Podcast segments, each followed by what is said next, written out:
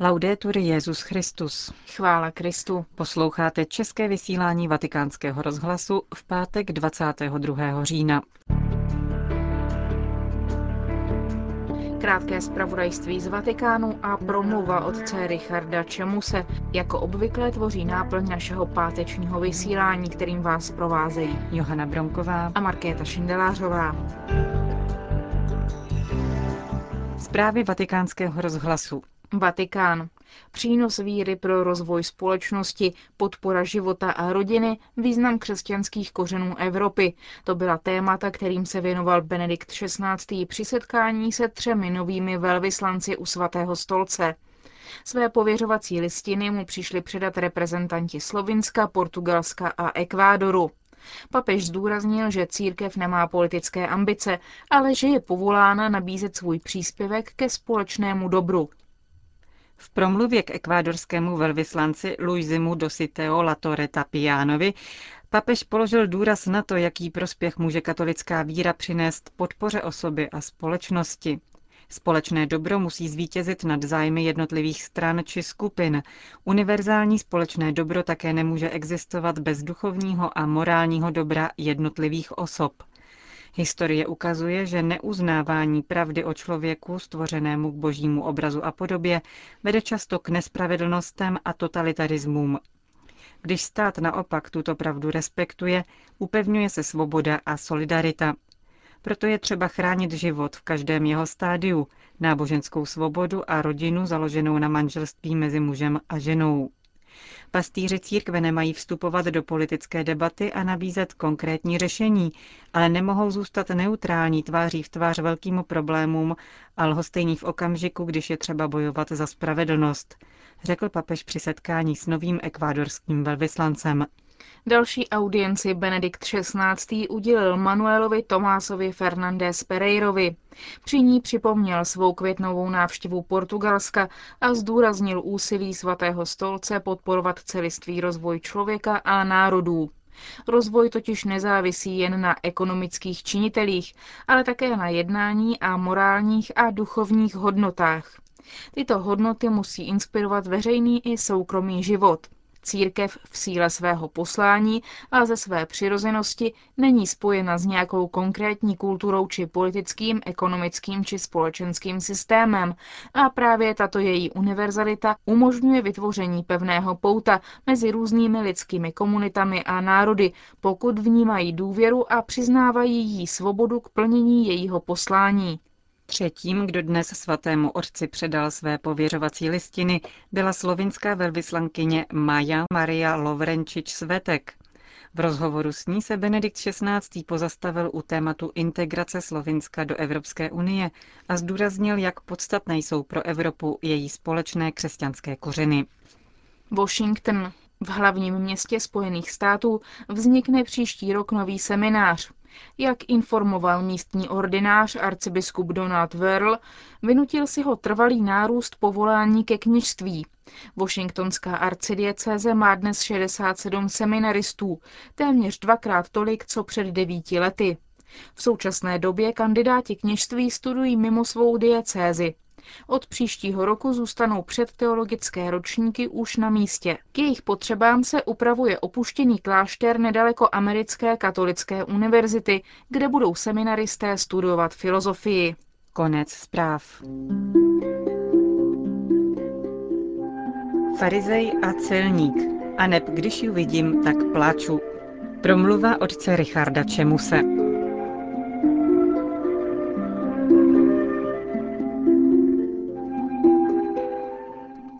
Škoda, že první čtení této 30. neděle z knihy Sirachovcovi se nečetlo před týdnem. Krásně totiž dokresluje evangelium o nespravedlivém soudci a neodbitné vdově. Sirachovec nás tu ujišťuje, že hospodin je soudce spravedlivý, že, cituji, není na straně proti chudákovi a vyslyší modlitbu utištěného nepohrdne sirotkovou prozbou ani vdovou, když vydevá svou stížnost. Text dále pokračuje vzletně, že, cituji, modlitba ubohého proniká oblaka a nezastaví se, dokud nejvyšší nezakročí, nerozsoudí spravedlivě a neobnoví právo. Tolik Sirachovec. Jak to však souvisí s tématem dnešního Lukášova evangelia o farizeovi a celníkovi v chrámě? Kdo je tu ten utištěný? Možná farizej, našimi předsudky. Proč mu upíráme právo modlitbou děkovat Bohu za to, že není vyděrač, nepoctivec, cizoložník anebo zrádce? Což se člověk nemůže radovat z toho, že se mu daří vést cnostný život, že vydrží dvakrát týdně se postit a dává desátky ze všeho, co získá? A nebo je Pánu Bohu jedno, když se nesnažíme? To snad asi ne. Ale tak co tedy? Člověk začne chápat, jak muselo asi být farizeum jako strážcům zákona, když jim to Ježíš takhle nabourával. A korunou všeho je, že jim dává za příklad celníka, vyděrače a kolaboranta z povolání. Takový příměr je mohl akorát tak namíchnout. Pokud se nepřestaneme točit kolem hříchu, bude to podobenství iritovat i nás. Ježíši ale nejde o hřích, ale o hříšníka, tedy o člověka v jeho vztahu k Bohu a k bližnímu. Dnes se mluví o hodnotách, které je třeba pěstovat. Dříve se jim říkalo cnosti. Ty však buď vyrůstají ze vztahu s Bohem a bližním, anebo ztrácejí smysl a mohou člověku být dokonce na škodu. Jak? To nám pán ukazuje právě podobenstvím o farizej a celníkovi v chrámě. Farizeovi se nedá upřít, že praktikoval řadu hodnot. Naopak celník žádné cnosti vykázat nemohl. Právě to mu však paradoxně pomohlo najít pravdivý vztah s Bohem, který vyústil v úpěnlivou prozbu Bože, slituj se nade mnou hříšným. Zakusil tak útěchu slov 33. žalmu, blízko je hospodin těm, kdo mají zkroušené srdce, na duchu zlomené zachraňuje. Nebudou pikat, kdo se k němu utíkají. Vzpomínám si, jak nám kardinál Špidlík při jeho poslední rekolekci v Nepomucenu vysvětloval, že křesťanská tradice rozlišuje dva druhy pokání. Metánoja a pentos. První druh pokání, metánoja, je obrácení, které vrcholí svatou spovědí. Jednali jsme špatně, káli jsme se, své hříchy vyznali a slíbili polepšení. Když jsme dostali rozřešení, máme vše zapomenout a k hříchům se již nevracet, byť by byli sebe těžší.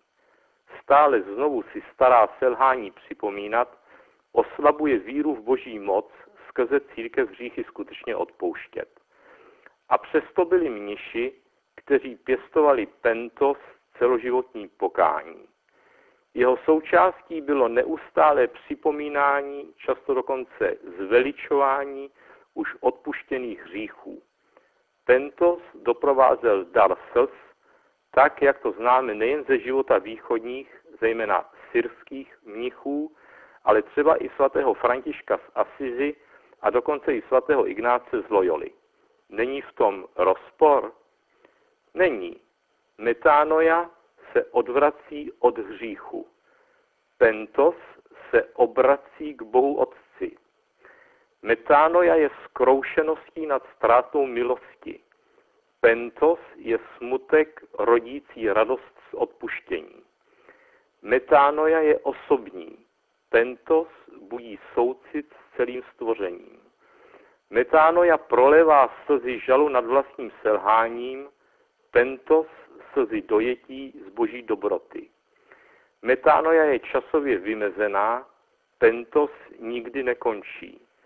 Metánoja říká, zřešil jsem a vypočte kolikrát, pentos opakuje, jsem hříšník. Oba druhy pokání se tedy doplňují. Metánoja je bolestným návratem marnotratného syna, pentos jeho radostným spočinutím v otcově náruči. Na rozdíl od cnostného farizeje se hříšný celník v Ježíšově podobenství vrátil domů v míru, protože skrze vlastní hřích zahledl milosrdnou tvář Boží. Jeho modlitba se stala kontemplací, neboť vidět vlastní hřích a nutným stupněm nazírání Boha. Duchovní autoři proto varují, aby člověk nikdy nevěřil duchovním viděním, pokud mu netečou slzy pokání po tváři. Jinak je v nebezpečí, že bude považovat rejdění démonů ve vlastní duši za vnuknutí Ducha Svatého jenom proto, že se převlékli za anděla světla. Ti pak člověka rychle přesvědčí, že v dokonalosti na něj ostatní nemají. Proto se farizeová modlitba místo dialogu s Bohem stala monologickým výčtem vlastních zásluh, kde Bůh nemá co říct, než uznale přitakat. Otcové pouště si byli dobře vědomi tohoto nebezpečí, kterému je vystaven právě ctnostný člověk a v askezi pokročilý mnich.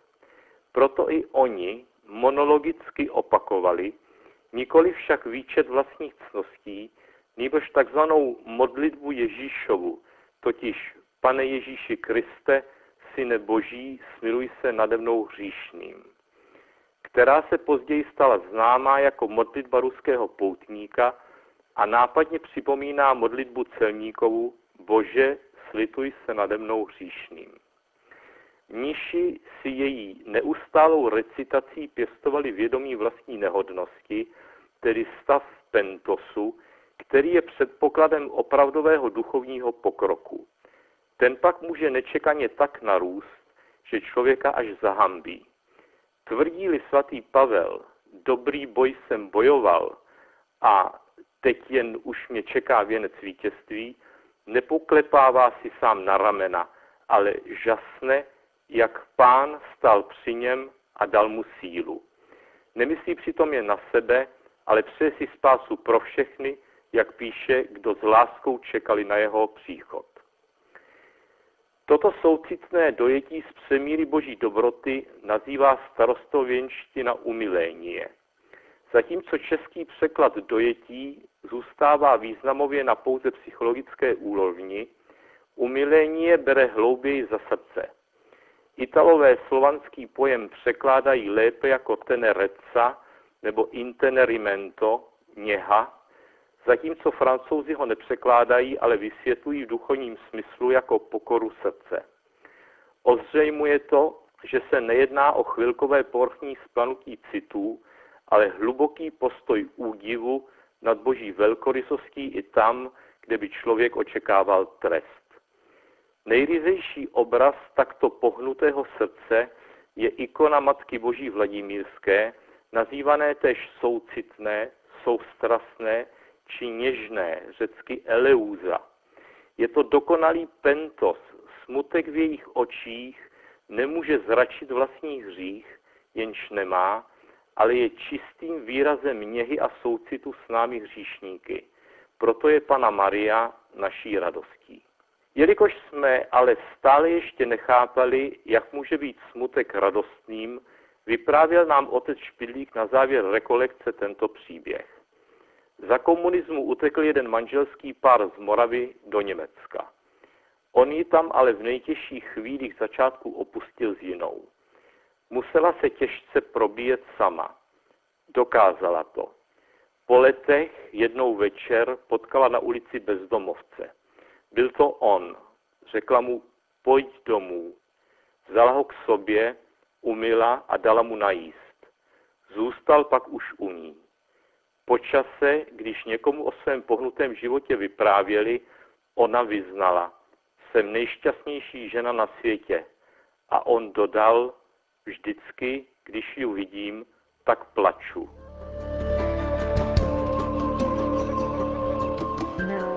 Slyšeli jste promluvu otce Richarda Čemuse a tou také končíme české vysílání vatikánského rozhlasu. Chvála Kristu. Laudetur Jezus Christus.